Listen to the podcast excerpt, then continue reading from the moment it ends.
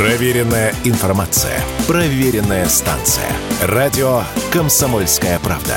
15 лет в эфире. Казино не всегда в выигрыше. Представители игорного бизнеса пожаловались на нехватку кадров.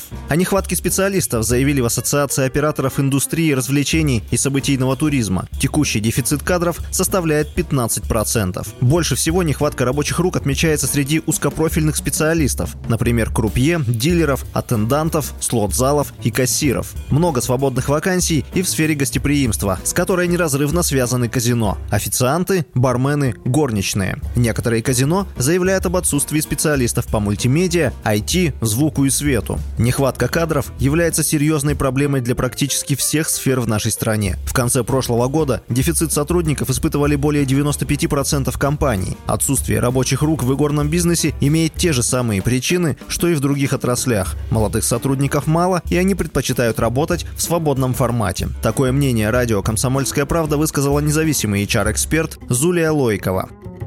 В этом году мы столкнулись, да и последующие годы тоже, с демографической ямой и с сфере так скажем, внутренней из сегмента в сегмент уже имеющихся специалистов. Если мы говорим про операторов индустрии развлечений событийного туризма, казино сюда входят. Дефицит у них будет составлять до 40-45%. Молодое поколение, они не столь горят желанием все-таки работать в офисе или куда-то ходить постоянно на работу, то есть их больше прельщает удаленный формат и возможность работы со свободным графиком.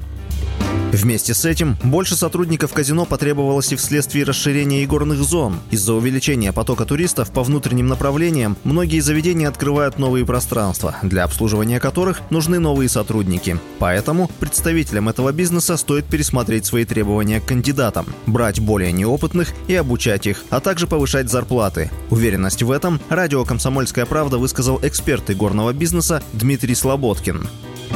Нас нет достаточного резерва свободных рук, поэтому у нас занятость очень высокая, а свободных людей нет. Надо готовить людей новых, стараться не жаловаться, а готовить людей, значит, набирать их, смотреть, увеличивать, может быть, зарплату, может, недостаточно они платят и так далее. Ну, в общем, короче, я не думаю, что это очень страшная ситуация. Посмотреть надо, интенсивность работы будет больше у тех, кто остался. На данный момент среднемесячный доход сотрудников казино сопоставим со средней зарплатой по региону, а порой и превышает ее. Среди всех игорных зон лидирует зарплата игорной зоны «Красная поляна» в Сочи. Он достигает 78 тысяч рублей. Василий Воронин, радио «Комсомольская правда».